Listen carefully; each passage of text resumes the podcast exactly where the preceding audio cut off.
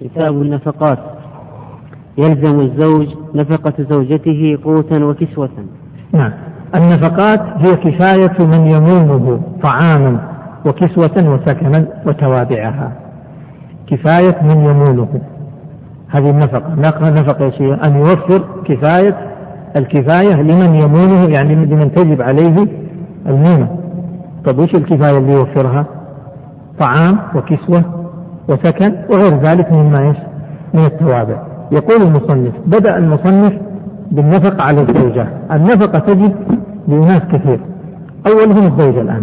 يقول تجب يلزم الزوجة نفقة زوجته قوتا واحد وكسوة اثنين وسكناها ثلاثة. إذا يجب أن يوفر لها القوت طعام الكسوة اللباس السكنى هذا الثالث. بما يصلح لمثلها. لما يصلح لمثلها يعني إن كانوا من أهل الخيام معناه سكنها فين؟ في خيام إن كانوا من أهل الدور البناء المباني يسكنها في بناء وهكذا بحسب إن كانوا من أهل الصنادق والزنك يسكنون في مثله وهكذا بحسب إيش؟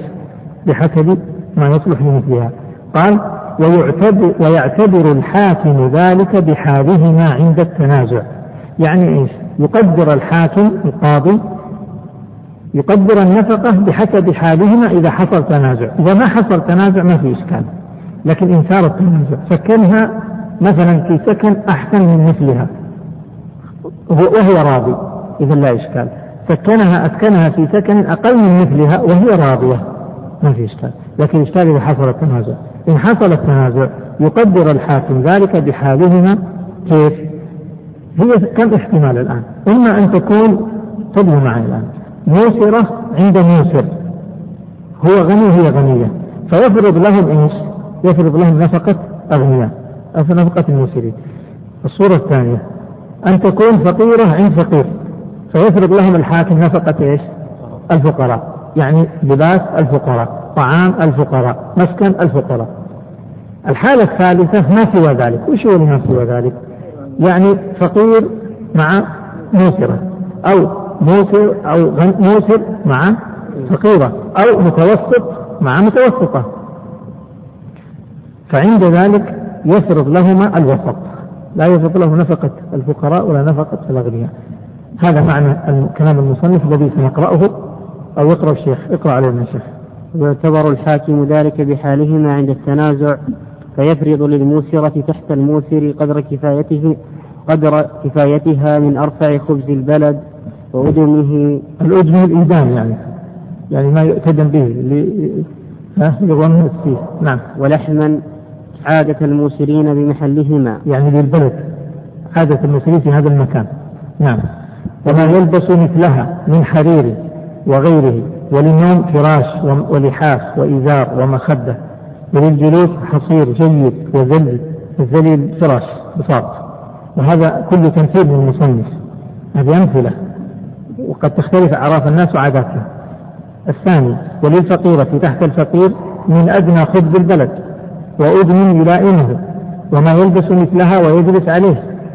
الثالث وللمتوسطة مع المتوسط والغنية مع الفقير وعكسهما يعني الغني مع الفقيرة ما بين ذلك عرفا. وعليه مؤونة نظافة زوجته دون خادمها يعني دون نظافة خادمها. نظافة الخادم ما هي مطلوبة لكن نظافته هي عليه.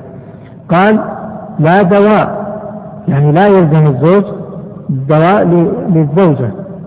وأجرة طبيب قال لا دواء وأجرة طبيب. يعني فلا يلزم الزوج الدواء للزوجة ولا أجرة الطبيب للزوجة.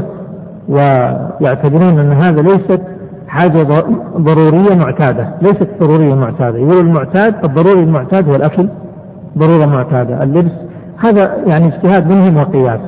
أعراف الناس قد تختلف وتتفاوت من زمن لزمن. الشاهد هذا الذي صار إليه المصنف وهذا الذي عليه أئمة المذهب. قال فصل ونفقة المطلقة الرجعية وكسوتها وسكناها كالزوجة. الآن المطلقة الرجعية نعتبرها زوجة. إذا اعتبرناها زوجة معنى لها النفقة مثل مال الزوجة. وقلنا أن المطلقة الرجعية مثل الزوجة إلا في شيء واحد ما هو؟ القسم. فقط يسقط. قال ولا قسم لها. ثم قال والبائن بفسخ أو طلاق هل لها النفقة ولا لا؟ يقول لا نفقة لها إلا إن كانت حامل. فعند ذلك تجب النفقة من أجل الحمل في بطنها. قال والبائن بفسخ أو طلاق لها ذلك إن كانت حاملا. والنفقة للحمل لا لها لا لها من أجله. يعني ليس لها من أجل الحمل بل هو من أجل الحمل. ابتداء قال ومن حدثت يعني عن زوجها. الآن سيذكر المصنف صور تسقط فيها وجود النفقة على الزوج. وش هذه الصور؟ متى تسقط النفقة عن الزوج؟ الصورة الأولى من حدثت ولو ظلما. حدثت يعني إيش؟ حدثت من زوجها منعت من زوجها. ولو كانت مظلومة يقول تسقط نفقتها. أو نفذت يعني عصت أصبحت عاصية ما تطيع الزوج. يقول لا نفقة لها حتى ترجع إلى الطاعة. أو تطوعت بلا إذنه بصوم أو حج. بدون ما تستأذن خرجت الحج أو شرعت في الصوم. يقول مثل هذه لا نفقة لها تسقط عنها النفقة. عندما يقول تسقط مش معناه أنه حرام. يعني يجب عليه أن لا ينفق. لا يعني يقول لو لم ينفق في هذه الحالة فإنها لا تلزمه لكن عادة الناس أنهم ما يتسامحون في هذا. يتسامحون في هذا. قد تصوم المرأة بدون إذن فلا يسقط الزوج النفقة. قد تحج مثلا فلا يسقط النفقة. قال الصورة الرابعة أو أحرمت بنذر حج أو صوم. كانت نذرت أن تحج أو نذرت أن تصوم فأحرمت بهذا الحج أو شرعت في هذا الصوم يقول تسقط عنها النفقة. أو صامت عن كفارة أو قضاء رمضان مع سعة وقته يعني بدون إذن. أو سافرت لحاجتها هي هي لها غرض في السفر. يقول فإذا سافرت لهذا الغرض تسقط نفقتها. أو سافرت لحاجتها ولو بإذنه سقطت. بعض هذه الصور ترى فيها نظر. مثل لو أنها سافرت لحاجتها بإذنه. المفروض ما نسقط عنها النفقة. لكن المصنف يرى أن النفقة تسقط في هذا يقول ولا نفقة ولا سكنى لمتوفى عنها. إذا الآن كم مر معنا؟ عندنا الزوجة تجب لها النفقة. الثانية المطلقة الرجعية تجب لها النفقة. الثالث المطلقة ثلاثا إذا كانت حامل تجب لها النفقة. طيب المتوفى عنها زوجها. يقول لا تجب لها النفقة لماذا؟ لأن هذه تنفق من مالها هي في الميراث لأنه أصبح بعد المات زوجها. أصبحت مالكة هي وارثة. أصبحت وارثة. ومعناه تنفق على نفسها من إيش؟ من ما من مال زوجها من مالها هي الذي ورثته من زوجها. يقول ولا نفقة ولا سكنى لمتوفى عنها. ولها أخذ كل يوم الآن يتكلم كيف المرأة تأخذ نفقتها من الزوج. يبين طريقة ذلك. وطبعا ما في طريقة ملزمة وإنما هي مردها إلى عرف الناس. قال ولها أخذ كل يوم من أوله. يعني لها أن تأخذ النفقة كل يوم من أوله. لا قيمتها. يعني يعطيها النفقة ولا يعطيها قيمة النفقة. معناه يعطيها الطعام يعطيها الملابس يعطيها الفلوس تروح تشتري. لو أعطاها المال وذهبت تشتري برضاها. جاز ذلك. يقول ولا عليها أخذها. يعني ما يلزمها أخذها. لو قال ما أجيب لك الطعام أعطيك المال تذهب تشتري يلزمها أن تأخذ المال؟ لا يلزمها. بل يلزمه هو أن يحضر لها الطعام. يقول فإن اتفقا عليه يعني على أخذ القيمة أو على تأخيرها تأخير النفقة أو تعجيلها مدة طويلة أو قليلة جاز ذلك. كيف؟ يعني اتفقا المفروض أن يعطيها كل يوم بيومه لكن لو اتفقا أنه آخر الشهر يعطيها نفقة الشهر الماضي أو أول الشهر يعطيها نفقة الشهر القادم. جاز ذلك. ما دام بالاتفاق جاز ذلك. يقول ولها الكسوة كل عام مرة في أوله. الظاهر أنه لها الكسوة بحسب العرف بحسب العادة. وإذا غاب ولم ينفق لزمته نفقة ما مضى. لو أن الزوج هذه مسألة مهمة لو أن الزوج فرط غاب سافر شهر وما أنفق عليها طيلة هذا الشهر ثم رجع. نفقة الشهر الماضي تطالب أم لا تطالب؟ هي أنفقت على نفسها من مالها مثلا لكن لها أن تطالبه بما مضى.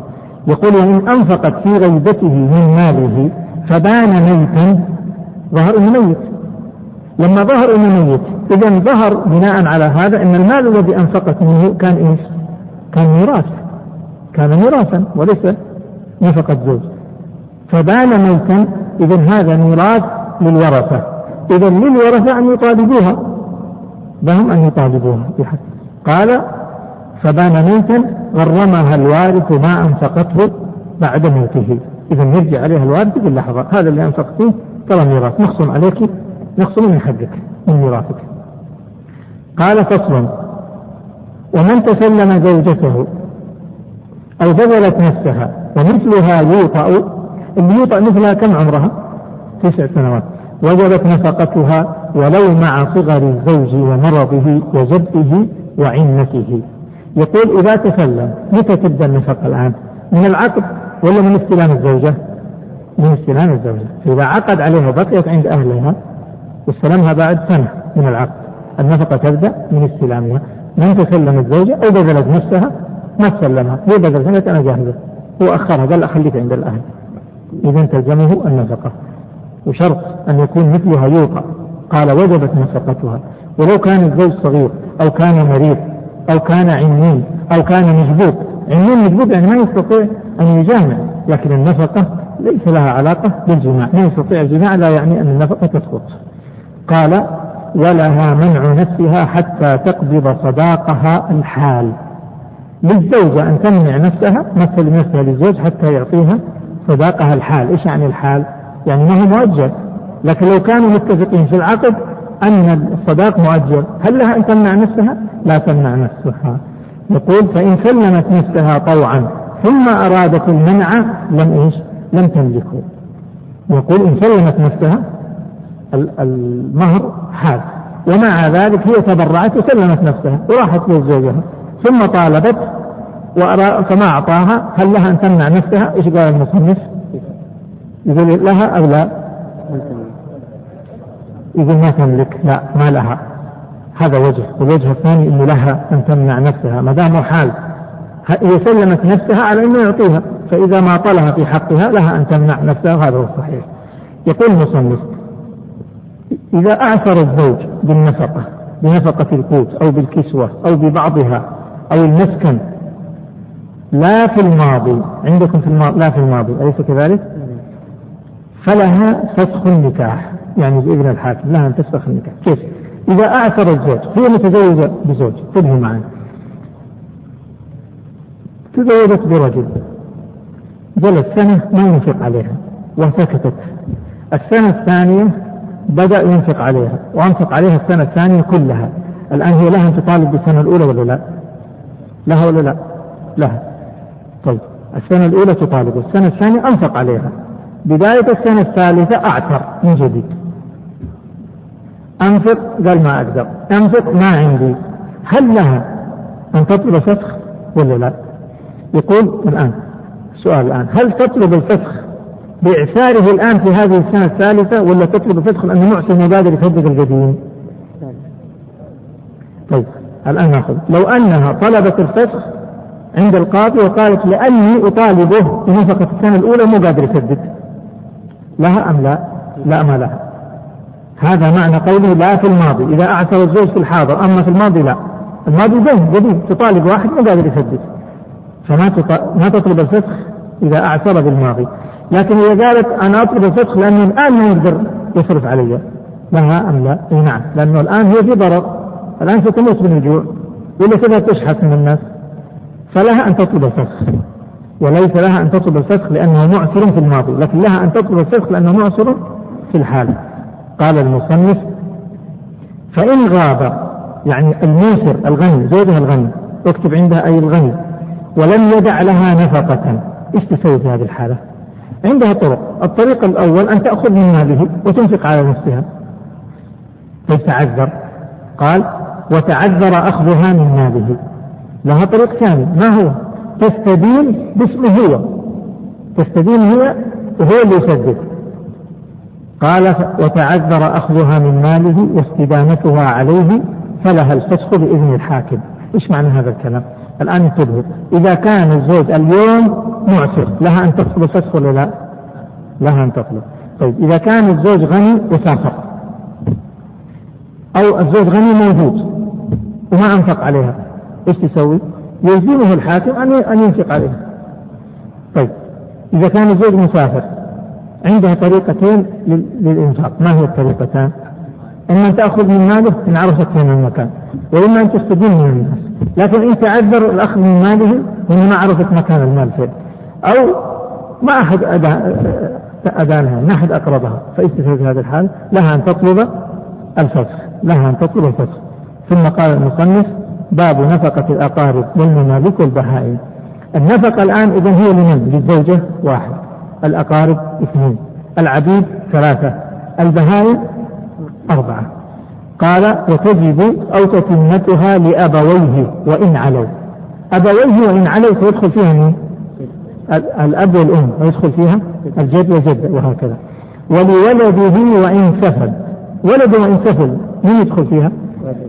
الولد والبنت وابن الابن وابن البنت وهكذا وبناتهم حتى ذوي الأرحام منهم ذوي الأرحام يعني الأقارب الذين هم لا يرثون مثل جدة لأم ومثل بنت البنت.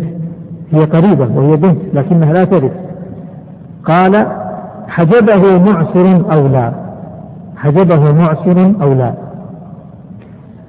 حجبه معسر مثل إيش؟ يعني هب أنه له أب له جد له أب وله جد جده نفقة الجد على مين ستكون؟ على الأب. الأب معسر والجد معسر تكون نفقة على مين؟ عليك أنت. قال ولكل من يرثه بفرض أو تعصيب لا برحم سوى عمودي النسب. يعني سوى نسبه العمودي. الآن هذا الكلام قبل ما نقرأه أنا أحتاج أني أشرحه قبل ذلك. لكن وقبل أن أشرحه الأذان.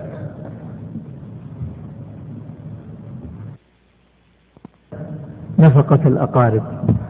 متى تجب النفقة على القريب؟ عندنا قاعدة. ما هي القاعدة؟ وأنا الآن أشك هل هي عندكم في المصور. آخر ورقة مصورة كم رقم الفقرة؟ إيش في آخر كم رقم؟ ها؟ إيه الإحداث تدري إذا ما جاءتكم هذه. تأتيكم إن شاء الله. باختصار القاعدة ما هي؟ نشترط أولا سنقسم القرابة إلى نوعين. النوع الأول من القرابة. النوع الأول من القرابة هم الأصول والفروع. إذا قلنا الأصول والفروع قرابة النسب الآن كلامنا كله على قرابة النسب. قرابة النسب. هم أصول أصول وفروع أصول عارفين إيش الأصول ولا لا؟ من هم الأصول؟ الأصول كل بالنسبة للذكور والإناث كل شخص له عليك ولادة هذا أصل لك سواء كان ذكر ولا أنثى سواء كان بمحض الذكور ولا بمحض الإناث ولا غير متمحض ذكور وإناث وكل شخص لك عليه أنت ولادة فهذا يصير إيش؟ فرع يعني السؤال الآن ابن أختك يصير فرع لك ولا لا؟ فرع لك معناه ما ما ضبطت الموضوع ها. ابن أختك أنت ولدت مين فيهم؟ ولدت مين؟ ولدت أختك؟ ولدت أخوك؟ ما ما هو ها اذا انتبه كل شخص لك عليه ولادة ابن أختك لك عليه ولادة؟ لا أختك اللي لها ولادة إذا ليس من من هم الفروع؟ أي ابن بنتك ابن ولدك ابن بنتك أولادهم بناتهم وإن نزلوا وابنك وبنتك هؤلاء فروعك وأصولك اللي العكس هم اللي ولدوك أو ولدوا من ولدوك فهمتوا هذا؟ إذا هذه القرابة الأولى اللي هي الأصول والفروع تسمى يسمون يطلقون عليه يقولون هؤلاء عمودي النسب يعني نسبهم معك إيش؟ نسب إيش؟ عمودي إما فوقك وإما عرفنا هؤلاء؟ هؤلاء الفريق الأول أو النوع الأول وهم الأصول والفروع. نشترط في النفقة على الأصول والفروع ما هو؟ نشترط شرطين. غنى المنفق وفقر المنفق عليه. واضح هذا؟ إذا إذا وجد أصل وفرع أحدهما غني والثاني فقير. فقير يعني إيش؟ يعني فقير ما عنده فقير عن عن المال وعاجز عن الكسب فقير وعاجز عن الكسب واحد فيهم غني والثاني فقير وعاجز عن الكسب ما الذي سيحصل؟ ستصبح على طول نفقة الفقير على مين؟ الغني ليش؟ لأن توفرت الشرطين ما هم الشرطان؟ غنى المنفق وفقر المنفق عليه وعجزه مع عجزه عن الكسب إذا لو تخيلنا أن الأب أب وابن الأب غني والابن فقير. وعاجز عن الكسب. نقول عاجز عن الكسب. ليش يعني عاجز عن الكسب؟ يعني يعني ما يقدر يشتغل. عنده عنده مشكلة. عنده مرض ولا عنده أو ما يلاقي شغل. تصبح النفقة الفقير هذا على مين؟ على أعكس الآن. الأب هو الفقير والابن هو الغني. تصبح نفقة الأب على مين؟ على الولد. طيب مثال آخر. الجد هو الغني والحفيد هو الفقير. تصبح النفقة على الجد. العكس. الجد هو الفقير والحفيد هو الغني. تصبح نفقة الجد على مين؟ الفقير. الجد هو الغني والحفيد هو الغني. تصبح نفقة مين؟ كل واحد نفقته على نفسه. الجد هو الفقير والحفيد هو الأفقر. يصير نفقتهم على مين؟ لا ما في كلهم فقراء هذا ما, ما يلزم أحد. كل واحد يلزمه يدبر نفسه. واضح المسألة هذه؟ إذا ما هي شروطنا في مسألة القرابة؟ في الأصول والفروع. كم شرط؟ الغنى في المنفق والفقر في إيش؟ في المنفق عليه. سننتقل الآن إلى القرابة الأخرى. النوع الآخر من القرابة اللي هي غير الأصول والفروع. مثل إيش؟ الأخ. هذا في الأصول ولا في الفروع؟ هذا في لا في الأصول ولا في الفروع. الأخ. العم. سنتحطه في الأصول ولا في الفروع؟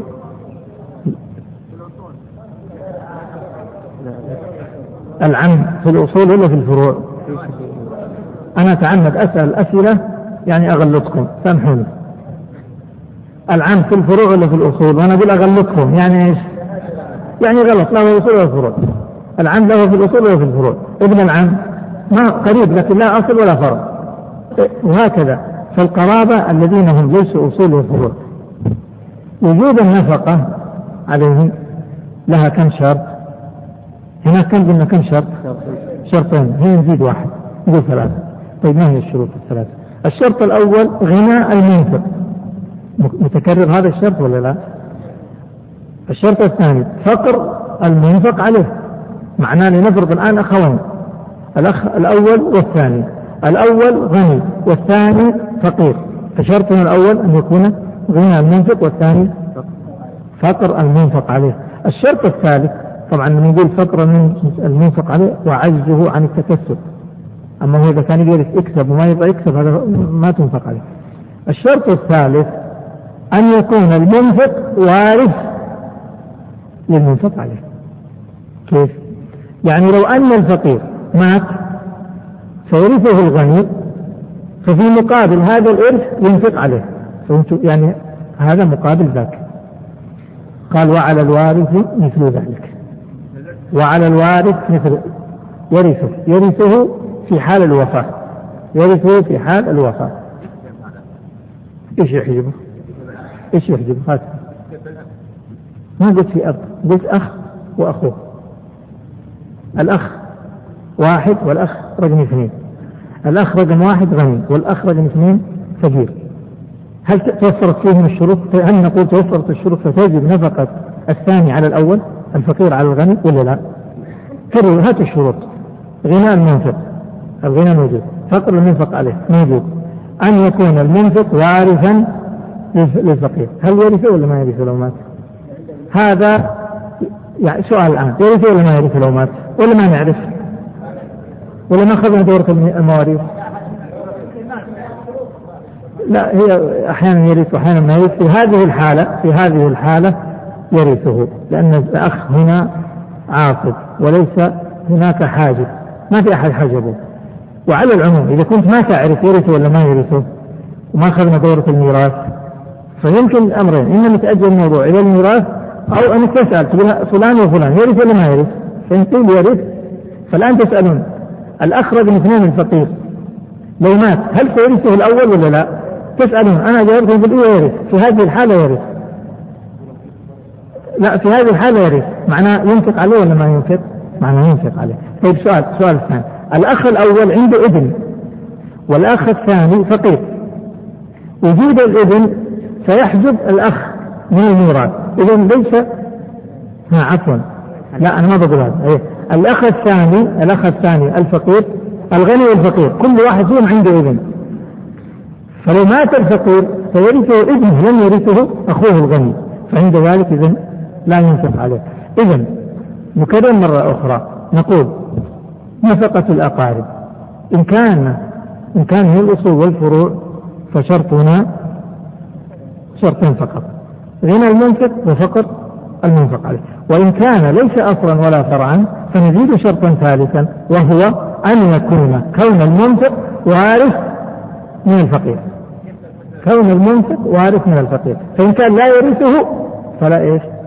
فلا فلا فلا تلزمه النفقة. فهمت القاعدة؟ الآن نفهم القاعدة بعدين اسألوا. القاعدة الثانية ما زلنا.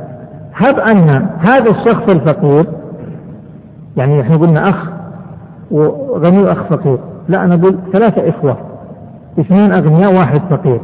فنفقة الفقير ستكون على من؟ على الأخوين. بحسب الإيش؟ الميراث. فلو كان الفقير يرثه أكثر من واحد معناه الذين ينفقون عليه هؤلاء الذين يرثونه فواحد مثلا يرث منه النصف فتلزمه نفقة نصف النفقة. والثاني يرث منه آه الباقي فيلزمه الباقي وهكذا. اتضحت المسألة هذه ولا لا؟ إذا إذا كان النسب عمودي ما نشترط الميراث ما نلتفت للميراث. يكفي واحد غني والثاني فقير فالغني يلزمه نفقة الفقير وإن كان القرابة ليست أصول الفروع فنضيف هذا الشرط وهو أن يكون المنفق وارثا للمنفق عليه الآن نقرأ هذا الكلام.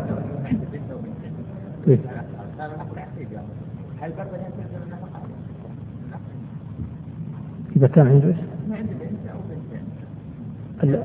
الأخ الغني الغني عنده إيش بنت؟ الغني عنده بنت؟ إحنا الآن ما يهمنا يعني يهمنا الفقير. إحنا نبغى الفقير إحنا نبغى الفقير إذا مات يرثه الغني. هذا شرطنا الفقير إذا مات يرثه الغني. فيكون هو ينفق في مقابل الميراث لو وجد. في مقابل الميراث إن وجد. طيب يقول المصنف الآن نعود بكلام المصنف. تجب يعني النفقة أو تتمتها لأبويه وإن علوا. ولولده وإن سهل حتى ذوي الميراث منهم منهم. حجبه معسر أو لا. يعني معنى إيش؟ معنى وارث ولا غير وارث؟ ولكل من يرثه بفرض أو تعصيب إيش يعني ولكل من يعني من غير؟ الأصول والفروع.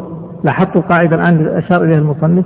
يقول إذا تجب لأبويه وإن علوا ولولده وإن سفل حتى لو كان من ذوي من ذوي من ذوي الأرحام وحتى ولو كان محجوب يعني لا يرث. ولما جاء للأقارب قال ولكل هذا الثاني ولكل من يرثه بفرض أو تعصيب معناه من الأقارب. قال لا برحم. القريب بالرحم؟ لا. القريب بالفرض والتعصيب؟ نعم.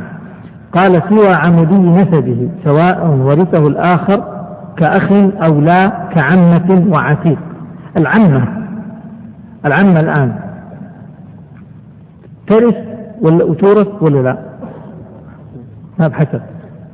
العمة تورث لكنها ما راح ترث من ابن أختها من ابن أخيها. قال بمعروف يعني تجب النفقة بالمعروف مع فقر مع فقر من تجب له وعجزه عن تكسب إذا فضل عن قوت نفسه وزوجته ورقيقه يومه وليلته وكسوة, وكسوة وسكنى من حاصل يعني من مال موجود أو متحصل يعني من مال أو مال سيأتي تجارة صناعة. إذا أيها الأحباب النفقة. أولا لازم نعرف أن النفقة لا تجد إلا بالمعروف. إيش يعني بالمعروف؟ أوفر له طعامه المتوسط أوفر له ملابس أوفر له بالمعروف. هذا أمر. الأمر الثاني لا تجب النفقة إلا مع الغنى إذا كان عندي فاضل.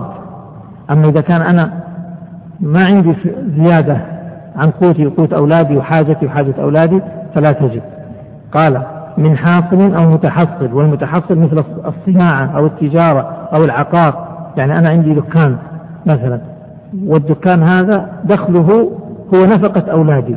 فإذا لا يلزمني أن أبيع هذا المحل أو أبيع هذا المصنع أو أبيع هذا البيت عشان أنفق على الفقير. يقول لا من رأس مال وثمن ملك وآلة صنعة. يعني لا تجب النفقة من رأس المال رأس مال التجارة. ما نقول له اترك التجارة وقفل التجارة وصفي المؤسسة عشان تنفق على الفقراء. لا تنفق على الفقراء من الربح الفاضل من التجارة. وثمن الملك وآلة الصنعة إذا كان صاحب صنعة يقتات منها. فما يبيع هذه الآلات لكي ينفق على الفقراء. من قرابته قال ومن له وارث غير أب أو له وارث غير أب فنفقته عليهم على قدر إرثهم. فعلى الأم الثلث والثلثان على الجدة مثاله يعني يقول رجل له أم وجد. أم وجد وهو فقير. والأم غنية والجد غني. كيف ينفقون عليه؟ ينفقون عليه كما ينفقون في الميراث كما يرثون يعني. فالأم الأم سترث كم؟ الثلث فتلزمها ثلث النفقة. والجد يرث كم؟ الباقي. فتلزمه بقية النفقة. يقول وعلى الجدة السدس والباقي على الأخ. يعني لو كان إنسان فقير وله أخ وجدة. كيف نفقته تكون عليهم؟ مثل الميراث. كما يرثونه ينفقون عليه. فالجدة في هذا المثال ترث السدس. معناه تنفق عليه بسدس نفقة. نشوف كم كم يحتاج هو نفقة في الشهر؟ يحتاج 600 ريال. إذا عليها السدس لأنها غنية ولأنها وارثة للسدس. والباقي على الأخ ال 500 ريال على الأخ. يقول والأب ينفرد بنفقة ولده. هذه قاعدة خاصة بالأب. يقول أما الأب فلا. الأب هو المسؤول عن الولد. إذا لو كان الإنسان هذا فقير الشخص هذا فقير وله أب غني وله جد غني فالنفقة على من؟ على الأب. مش على الجد ما تروح الجد. قال ومن له ابن فقير وأخ موفر يعني غني فلا نفقة عليهما ليش؟ هذا فقير ابنه فقير مثله وأخوه غني طيب هل تجب النفقة على الابن؟ يقول لا نفقة عليهم على الاثنين ما لهم نفقة ليش؟ الابن لأنه فقير والنفقة تجب قلنا مع إيش؟ مع الغنى والأخ طيب موسر يقول لا تجب عليه. لماذا؟ لأنه محجوب في الميراث لأنه غير وارث. وشرطنا أن يكون حتى حتى ينفق لازم يكون هو وارث. يقول فلا نفقة عليهما ومن أمه فقيرة وجدته موسرة فجدته فنفقته على الجدة. أمه فقيرة وجدته غنية. نقول النفق على مين؟ على الجدة. ليش؟ لأن دخلنا في مسألة الأصول والفروع. قال ومن عليه نفقة زيد فعليه نفقة زوجته. يقول إذا وجبت النفقة بشخص فقير معناه ما تجب عليه هو له هو فقط بل تجب له ولمن؟ وللزوجة والأولاد. هذه النفقة. أما أنفق عليه وأترك أولاده أنفق عليه وأترك زوجته. كبئر حولين. إيش كبئر حولين؟ يعني لو لو كان عنده رضيع طفل رضيع لو وجبت النفقة على طفل رضيع معناه تجب أن إيش؟ أن أحضر له بئر إيش البئر المرضع لابد أن أحضر له مرضعا لمدة حولين سنتين كاملة تلزمه ونكمل. عرفنا أن نفقة الأقارب على نوعين. بحسب حال الأقارب. فإن كان الأقارب من الأصول أو الفروع لم نشترط إلا شرطين. هما غنى المنفق والشرط الثاني فقر المنفق عليه. وإن كان الأقارب من غير الأصول أو الفروع فإننا نشترط شرطا ثالثا وهو كون المنفق وارثا من المنفق عليه. قال المصنف وعرفنا أيضا أن النفقة إنما تكون بالمعروف ولا تكون إلا من المال الفاضل الزائد ولا يطالب الإنسان ببيع ممتلكاته الأصلية أو حوائجه الأصلية لكي ينفق على الأقارب وإنما ينفق مما فضل أو زاد عن حاجته. وقفنا عند قوله ولا نفقة مع اختلاف الدين. قوله ولا نفقة مع اختلاف الدين هذا الكلام هو داخل ضمنا في شرطنا أن يكون وارثا. لأنه إذا حصل اختلاف في الدين فإنه لا يحصل الميراث لا يكون إرث مع اختلاف الدين. فلو كان أحد الأقارب مسلم والثاني غير مسلم فإنه لا تجب نفقة أحدهما على الآخر مع اختلاف الدين ولو كان من الأصول أو الفروع. فإذا كانت أحد الأصول أو أحد الفروع غير مسلم والثاني مسلم فإنه لا تجب نفقة أحدهما على الآخر. قال إلا بالولاء. إلا بالولاء ليش استثنى الولاء؟ لأنه لأنه نعم لأنه بالولاء يحصل الميراث حتى مع اختلاف الدين. يعني تلزم نفقة المعتق. نعم. نفقة المعتق للمعتق لأنه يرثه. فتلزم نفقته على المسلم نعم لمعتقه الكافر لأنه يرثه بالولاء. الإرث بالولاء يحصل مع اختلاف الدين. قال وعلى الأب أن يسترضع لولده ويؤدي الأجرة. ولا يمنع أمه من إرضاعه. يلزم الأب أن يرضع الولد يسترضع الولد أن يحضر له المرضعة ويؤدي أجرة الرضاعة. ولا يمنع أمه من الرضاعة من الإرضاع. طيب هل يلزم الأم أن ترضع؟ لو أن الأم رفضت أن ترضع. قال ولا يلزمها يعني الزوجة الأم. ولا يلزمها أي الإرضاع إلا لضرورة كخوف تلفه. يقول لو أن الأم رفضت أن ترضع ولدها فإنه لا يجبرها على ذلك إلا إذا خيف تلف الولد كأن يرفض الولد أن يرضع من أحد إلا من أمه فعند ذلك يتعين على الأم أن ترضع ولدها. يقول المصنف ولها طلب أجرة المثل. يقول للأم أن ترفض إرضاع ولدها إلا بأجرة المثل يعني ليست واجبة عليها ولو أرضعه غيرها مجانا. يقول لها أن تطلب أجرة المثل ولو كان هناك مرضعة متبرعة. تقول سأرضعه بالمجان. قال دائما كانت أو تحته. يعني يقول للأم أن تطلب أجرة الرضاع حتى ولو كانت زوجة. أما كونها تطلب أجرة الرضاع إذا كانت مطلقة فهذا وارد هذا مقبول. أما كونها تطلب أجرة الرضاع وهي زوجة هذا هو اللي محل إشكال وهو الذي محل نزاع والمصنف يقول لها أن تطلب الأجرة سواء كانت مطلقة أو كانت تحت زوجها. وذهب الشيخ تقي الدين عليه رحمة الله يقول يجب عليها إن كانت زوجة أن ترضع ولدها مجانا. والمذهب أنها لا يلزمها أن ترضعه مجانا. قال وإن تزوجت وإن تزوجت آخر إن تزوجت هذه المرضعة آخر زوجا آخر فله أي للثاني منعها من إرضاع ولدها الأول ما لم يضطر إليها. معناه أن المرأة المزوجة إذا كان لها طفل رضيع لزوجها الثاني أن يأذن لها أو يمنعها. إلا في حالة الاضطرار وحالة الاضطرار لها حكمها الخاص. إذا تعين على هذه المرأة إذا لا يجوز لزوجها الثاني أن يمنعها من إرضاع ولدها من زوجها الأول. قال فصل في نفقة الرقيق وعليه نفقة رقيقه. طعاما وكسوة وسكنا وأن لا يكلفه مشق مشقا كثيرا وأن لا يكلفه مشقا كثيرا. وإن اتفقا على المخارجة ذات. الآن المصنف عليه رحمة الله يبين نفقة الرقيق والآداب المطلوبة نحو الرقيق. يقول له يعني يجب عليه أن ينفق على هذا الرقيق وأن لا يكلفه مشقا كثيرا فوق فوق العادة كما جاء في الحديث إخوانكم خولكم جعلهم الله تحت أيديكم فلا تكلفوهم ما لا يطيقون. قال وإذا اتفق على المخارجة زاد ما هي المخارجة؟ وش المخارجة؟ يقول المخارجة هذا اتفاق يحصل بين السيد وبين العبد. على كالتالي يكون كيف؟ السيد يطلب من العبد أن يدفع له كل يوم مبلغ محدد. يقول له اذهب يأذن له بالعمل ويقول اذهب واعمل. وكل يوم تدفع لي مبلغ مثلا خمسين ريال.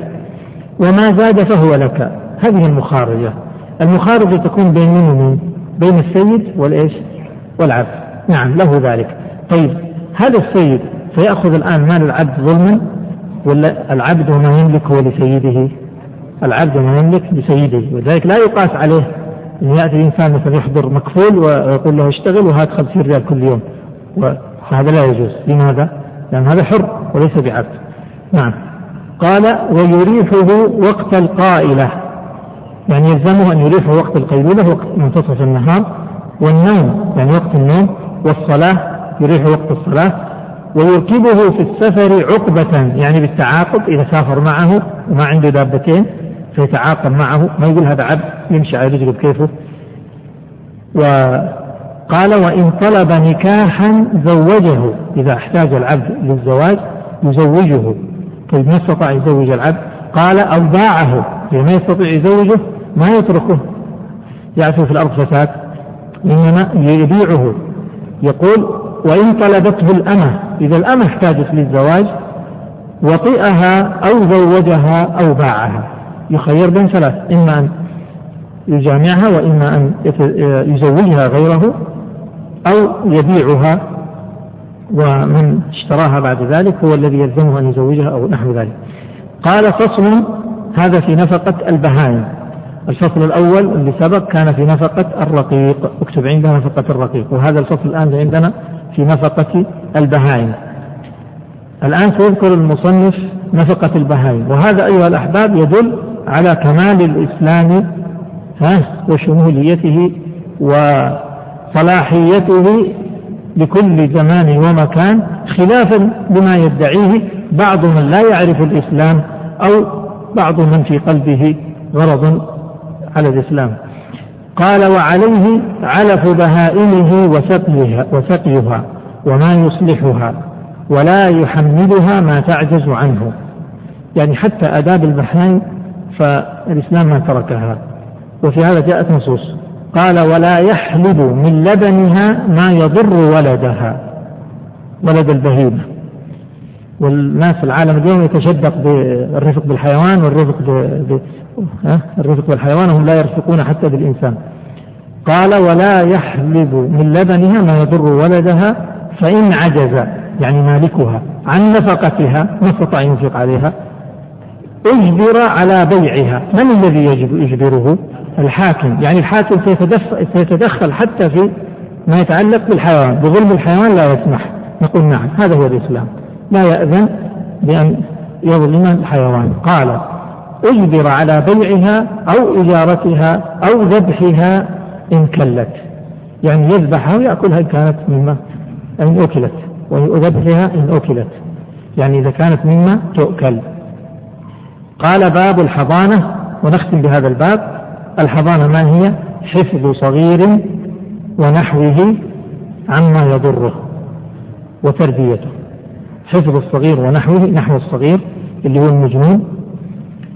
وما شابه المجنون يعني من احتاج إلى الرعاية حفظ صغير ونحوه عما يضره وتربيته. تسمى الحضانة. هذه الحضانة قال المصنف تجب لحفظ صغير ومعتوه ومجنون. ثلاثة. واحد صغير اثنين معتوه. من المعتوه؟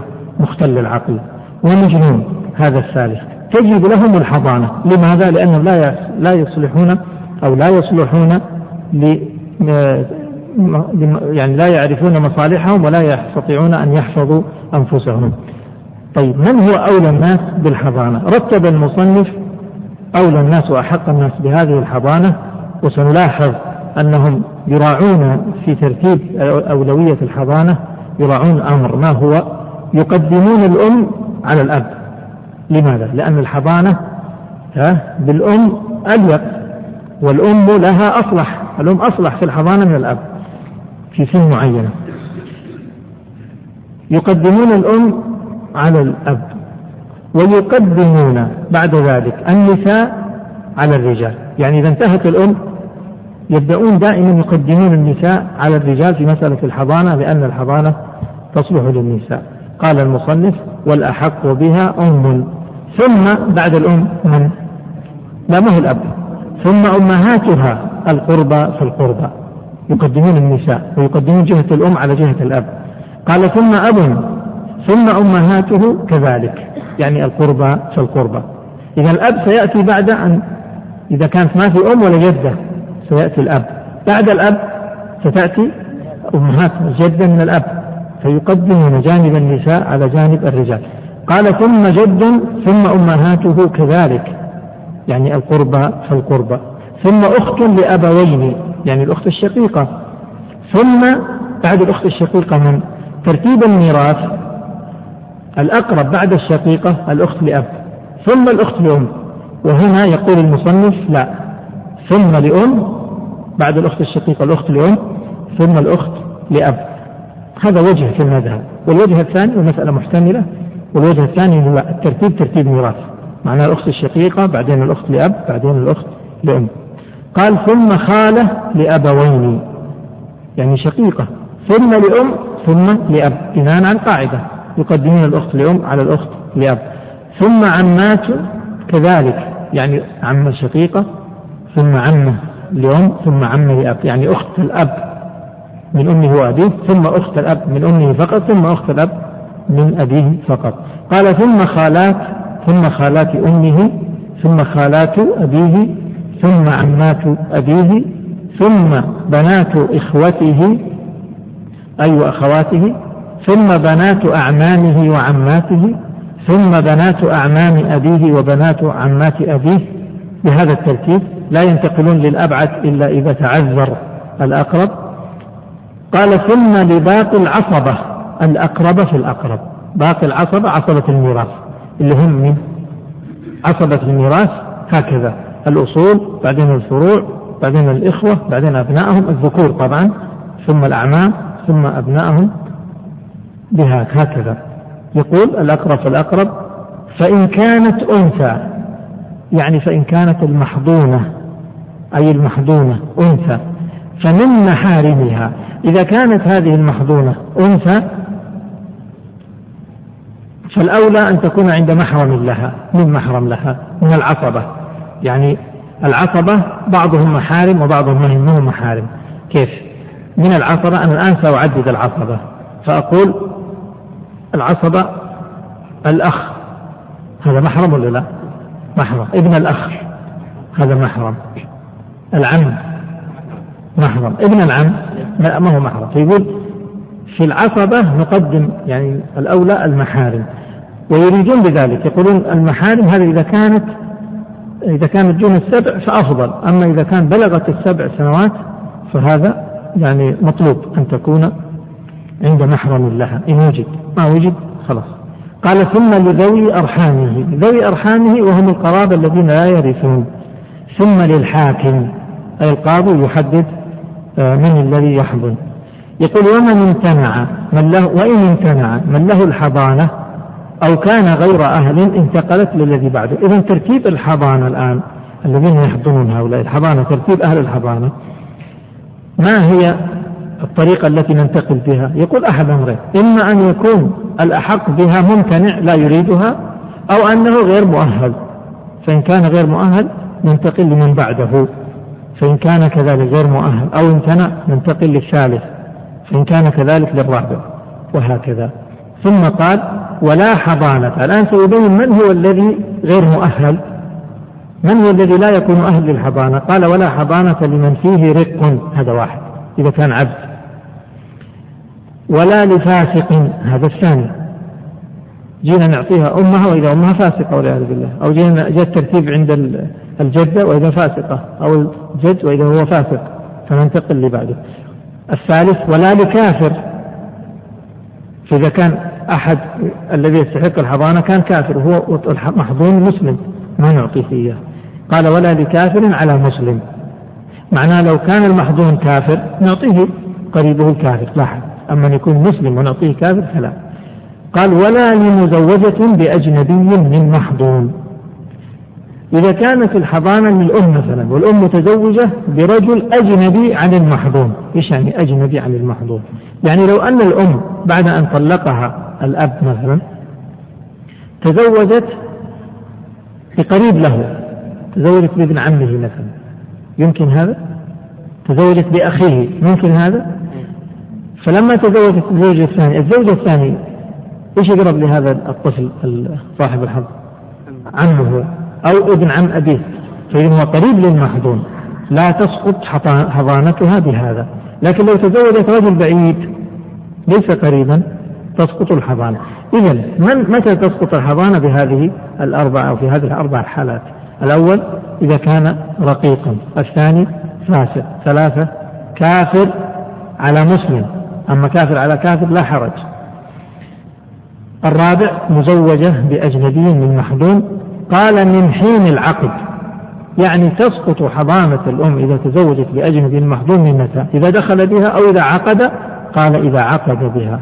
فإذا زال المانع رجع إلى حقه. إذا الزوجة إذا طلقت يمكن أن ترجع وتطالب بحضانة ولدها. قال وإن أراد أحد أبويه سفرا طويلا أو إلى بلد بعيد ليسكنه. الآن انفصلوا. الأب أحد الأبوين سواء كان الأب أو الأم أراد أن ينتقل من هذه المدينة ليسكن في مدينة أخرى. الحضانة وش يصير فيها؟ الطفل هذا يبقى عند من يقول المصنف يشترط الآن شروط. يقول وهو يعني البلد الذي سيذهب إليه وطريقه آمنان فحضانته لأبيه.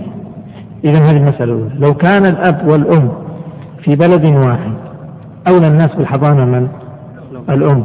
أراد الأب أن ينتقل أن يسافر إلى بلد أخرى بعيدة آمنة ليسكنها. الحضانة لمن؟ يقول الأب لازم يبقى عند الأب ليحفظه ولكي لا يضيع نسبه. يخشى أن يضيع النسب. يقول يسافر بلد بعيدة وتنقطع الأخبار ويضيع هذا الابن ويضيع نسبه وهكذا. يقول فحضانته لأبيه. وإن بعد السفر لحاجة. الآن صور أخرى. الأب سافر أو أحد الأبوين عموما سافر سفرا بعيدا لحاجة. إيش لحاجة؟ يعني ليس لسكنى وإنما سافر لغرض وسيرجع. سافر لعلاج ويعود. سافر لتعليم ويعود. سافر لزيارة قريب ويعود. هذا معناه أنه سافر سفرا لحاجة. وإن كان بعيدا. فلمن في هذه الحالة؟ اكتب عندها لأم. لأم. أو قرب لها أو كان قريبا لحاجة فللأم. أو للسكنى أو قرب للسكنى فلأم. صار عندنا الآن كم صورة؟ أربع صور. إما أن يسافر سفرا بعيدا للسكنى. فالحضانة لمن؟ تصبح للأب. ما دام سينتقل سينفصل عن الأم بعيد في بلد آخر بعيدة فالأب أولى بابنه أن يكون عنده في بلده. الصورة الثلاثة الأخرى ما هي؟ أن يسافر سفرا بعيدا لحاجة لا لسكنى فتكون الحضانة لمن؟ تبقى عند الأم. الصورة الثالثة أن تكون قريبة لحاجة للأم. الرابعة قريبة للسكن. يعني صور أربعة. إما أن يسافر إذا سافر بعيدا فتكون صورتها إما للسكنة أو لحاجة. يعني ليس لسكن لحاجة ويرجع وإذا كان قريبا كذلك إذا كان السفر قريب كذلك إما يكون لسكنة أو لغير سكنة. ففي كل الحالات ستكون الأم أولى بالحضانة إلا حالة واحدة وهي إذا سافر سفرا بعيدا للسكنى والإقامة فيها يقول فيكون للأب. ثم ختم المصنف قال وإذا بلغ الغلام سبع سنين عاقلا الحضانة هي مدتها سبع سنوات. طيب بعد السبع سنوات ماذا يحصل؟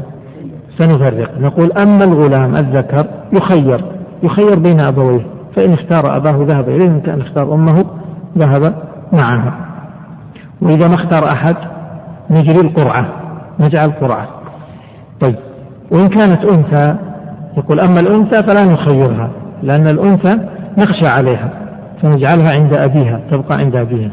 قال المصنف وإذا بلغ الغلام سبع سنين عاقلا خير بين أبويه فكان مع من اختار فكان مع من اختار منهما ولا يقر بيد من لا يصونه ولا يصلحه. معنى هذا الكلام عندما يقولون الحضانة أولى بها الأم يقصدون بها ماذا؟ إذا كانت الأم صالحة للحضانة. أما إذا كانت الأم لا تصلح للحضانة فلا تنتقل إلى من بعدها. كذلك الأب إذا كانت الحضانة عند الأب إذا كان الأب صالحا للحضانة. أما إذا كان غير صالح يفسد الولد عنده أو هو يفسده فعند ذلك تنتقل إلى من بعده. والذي يقرر هذا هو الحاكم.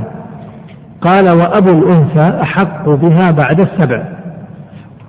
ويكون الذكر بعده يعني بعد السبع أو بعد رشده. ويكون الذكر بعد رشده يعني بعد إيش؟ بعد البلوغ. حيث شاء والأنثى عند أبيها حتى يتسلمها زوجها. حتى تتزوج. إذا الغلام يخير فيذهب عند من شاء لو اختار أباه يذهب لأبيه. طيب بعد مدة اختار أمه. لا يذهب لأمه. رجع فاختار أباه من الرجال لا حرج. والأنثى إذا بلغت السبع تبقى عند أبيها لأنه أحفظ لها. الذكر سيخير بعد السبع إلى البلوغ. أما إذا بلغ فأصبح رجلا عند ذلك حيث شاء وأما الأنثى إن بلغت تبقى عند أبيها يحافظ عليها. هذا إذا كان الأب يحافظ عليها. أما إذا كان الأب يضيعها فلا تبقى عنده. طيب. وبهذا نكون قد انتهينا والآن يعني يبدو أن اليوم سنختم مبكرين على خلاف العادة. آه لكن عندنا أسئلة وعندنا أول سؤال هذا أمامي. هل يوجد درس غدا؟ والجواب اتفقنا نحن أنه سيكون درس. إلا أن الدرس طيب. وهذا يقول ما رأيكم بأن يكون الدرس يوم غد من بعد ال... ليش؟ الساعة آه مشطوب من الساعة الخامسة إلى ما شاء الله. إلى يعني إلى العشاء ما في ما إلى ما شاء الله نظر طيب هو هذا. الآن إحنا نحن آه قبل المغرب. اتفقنا على المراجعة تكون قبل المغرب. واليوم بدأنا في ذلك. بدأنا نراجع قبل صلاة المغرب بنصف ساعة. وإن شاء الله نستمر على هذا. بالنسبة للغد الغد فقط هو يعني يوم استثنائي حالة استثنائية. درسنا الرسمي سيكون من المغرب إلى إلى العشاء لكن إن أحببتم أن نجعل وقت المراجعة ابتداء الدرس إذا كان هذا مناسب فنعوض فلا حرج يعني نبدأ مثلا الساعة السادسة السادسة إلى المغرب ثم نكمل من المغرب إلى أذان العشاء ونقف خلاص هل هذا مناسب؟ هذا الخيار مناسب؟ مناسب؟ طيب غير مناسب. أبغى غير مناسب غير مناسب. لا قليل. يعني مطور مناسب قبل المغرب تماما ولا السادسة هو الإشكال؟ يعني الساعة السادسة السادسة والربع ها؟ إحنا ننتهي العشاء. غدا سننتهي العشاء. بعد ذلك نرجع كما كنا. ها؟ ما في طويلة هي نفس المدة. أيوه. يعني تجي من الدوام غدا آه غدا فقط. تجي من الدوام ترتاح و ثم تأتي. طيب على العموم يعني الأكثر يرغب في هذا؟ طيب أجل اسمحوا لنا بس يعني أرجو من اللاحظ يعني معلش غدا فقط فقط لا غير. نبدأ الساعة السادسة. فقط لا غير. نبدأ الساعة السادسة بإذن الله. وبعد الغد نرجع إلى المغرب. لكن ما قبل المغرب النصف ساعة هذه للمراجعة. إن شاء الله مستمرة إلى نهاية الدورة بإذن الله تعالى. ففي الغد إن شاء الله الساعة السادسة ها الكل يكون معنا موجود. واللي ما يستطيع يعني حقيقة يعني يحزننا عدم الوجود لكن يعوض ذلك بأخذ الشريط و أو إذا كان عنده إنترنت يحضر معنا عبر الإنترنت. طيب آه نكتفي بهذا ولا نشرع في الجنايات عشان بكرة. هدوء ما قبل العاصفة. ننتقل للأسئلة يا إخواننا الكرام. هذا السؤال يقول الأخ من الكويت يقول إنه أخته رضعت رضعة كاملة مشبعة من امرأة. فهل هذه المرأة تصبح أم أم لا؟ رضعة واحدة فقط مشبعة. الجواب أن هذه لا تحرم وليست أم لأنها رضعت رضعة واحدة لا أكثر. لو رضعت أكثر لكان محرم. الخلاف بين أهل العلم. هل لابد أن ترضى حتى تشفع؟ أو مجرد التقام الثدي وتركه بدون تركه شبع؟ هي روايتين.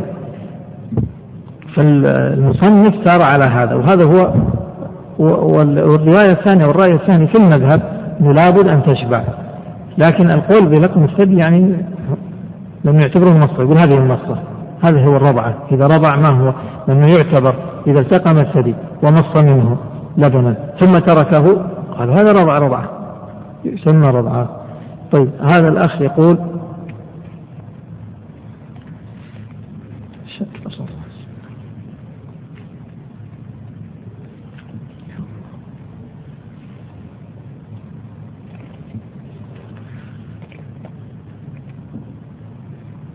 يقول أم الشخص من الرضاع لها ابنة. لكن هذه الابنة لم ترضع من أمها. فهمت المسألة؟ آه هذه الابنة معناها أنها ابنة بنت من النسب لم ترضع من أمها. فهل تعتبر هذه البنت محرم أم لا؟ فهمت المسألة؟ طيب إيش رأيكم؟ محرم. في أحد يقول ما هي محرم؟ محرم. ليش؟ لأنها هي بنت من النسب بنت من النسب فيكفي هذا طيب وهذا يقول إيه لو قال أنت علي آه، كظهر فلانة الأجنبية هل يعتبر هذا هل هذا يعتبر ظهار ولا لا؟ إيش الجواب؟ إيش تقول؟ طيب أبغى واحد يرفع يده عشان عندي هنا كتابين أبغى إيه تفضل. طيب أجل نعطيه غيرك. إذا شبهها بمن تحرم عليه. بمن تحرم عليه إيش؟ على الأبد. طيب على الأمد. على الأبد نعم. على الأمد نعم. فالآن السؤال هذا السؤال إيش تجاوب فيه؟ طيب مين يجاوب الآن؟ تفضل. لا تحرم؟ لا ما أبغى هكذا تفضل. نشوف الأجنبية هذه.